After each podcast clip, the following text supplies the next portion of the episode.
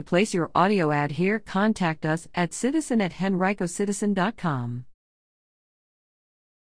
Virginia College's mull legality of mandatory COVID vaccine. Virginia universities plan a return to campuses in the fall, but there are questions if the COVID 19 vaccine can be mandated.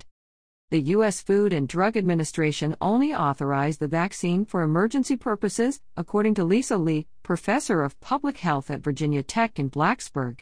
Vaccine does not yet have full FDA approval. Vaccine was authorized for emergency use, so people have to be given the choice to take it and be informed of the consequences if they don't, Lee said. Many legal scholars have interpreted that as saying that people cannot be required to take a vaccine that is under an emergency use authorization, Lee said. It can be when it has full approval, so that's where the hitch is. Rutgers University in New Jersey may have been the first to require the COVID 19 vaccination for returning fall students, according to Inside Higher Ed, a publication tracking higher education news. Since then, multiple universities have said the vaccine will be mandatory, with accommodations for documented medical or religious exemptions. Colleges are on unfamiliar legal ground with the decision to require COVID 19 vaccinations, Inside Higher Ed reported. Currently, Virginia colleges request documentation that a student was vaccinated against diphtheria, tetanus, poliomyelitis, measles, and mumps.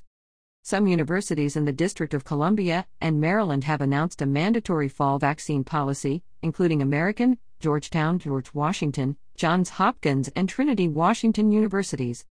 Virginia universities are still contemplating the legality of requiring the COVID 19 vaccine.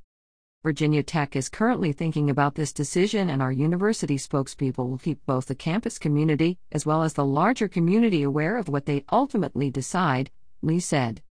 They said it makes a lot of sense to mandate the vaccine, both from a public health and ethical perspective. We know that young people tend to gather, and that's what really spreads this infection, Lee said. In this pandemic, we have to take care of ourselves for sure, but we also have to take care of each other, and the vaccine helps us do both of those things. Mixed reaction to mandatory vaccine. College students across the Commonwealth are making their opinions on the vaccine known, and many differ drastically. Gray Malarkey, a communication arts major at Virginia Commonwealth University in Richmond, said the vaccine should be mandatory for college students and employees. The only reason I think a student should not be required to have it to come back to campus is if they have an extreme allergic reaction to vaccines, Malarkey said. I think that all the anti vax propaganda and making the vaccine a political statement is dangerous and completely counterproductive. Malarkey received a free COVID 19 vaccine through VCU. The process was quick, easy, and not painful, Malarkey said. Other students said the vaccine is too new to be mandatory.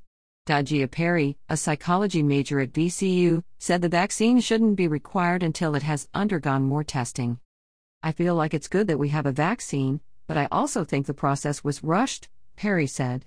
As of right now, making it mandatory would make me more reluctant to take it because I would feel like it's being pushed on me. Federal health agencies called for a pause of the Johnson & Johnson COVID-19 vaccine this month due to reports of blood clots in some individuals who received it. The Centers for Disease Control and Prevention and FDA said these effects appear to be extremely rare. Virginia stopped administering the vaccine until the investigation is complete.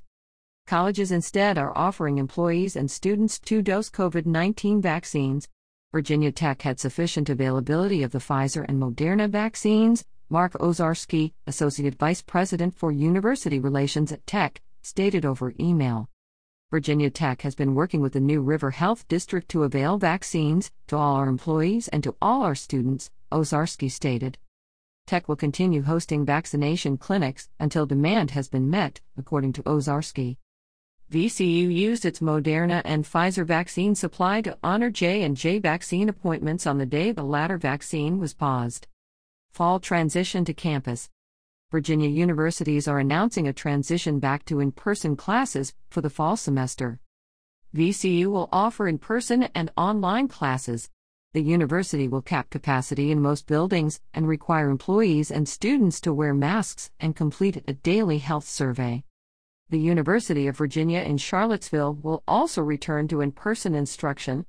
The university will provide more details about health and safety plans by July 15th. After a year in which the pandemic disrupted nearly everything about the UVA experience, we are eager to get back to living, learning, and working together here in Charlottesville, and we know you are too, U Virginia President Jim Ryan, Provost Liz Magill, and Chief Operating Officer J.J. Davis wrote in a statement. Tech is currently preparing for a fully in person fall semester.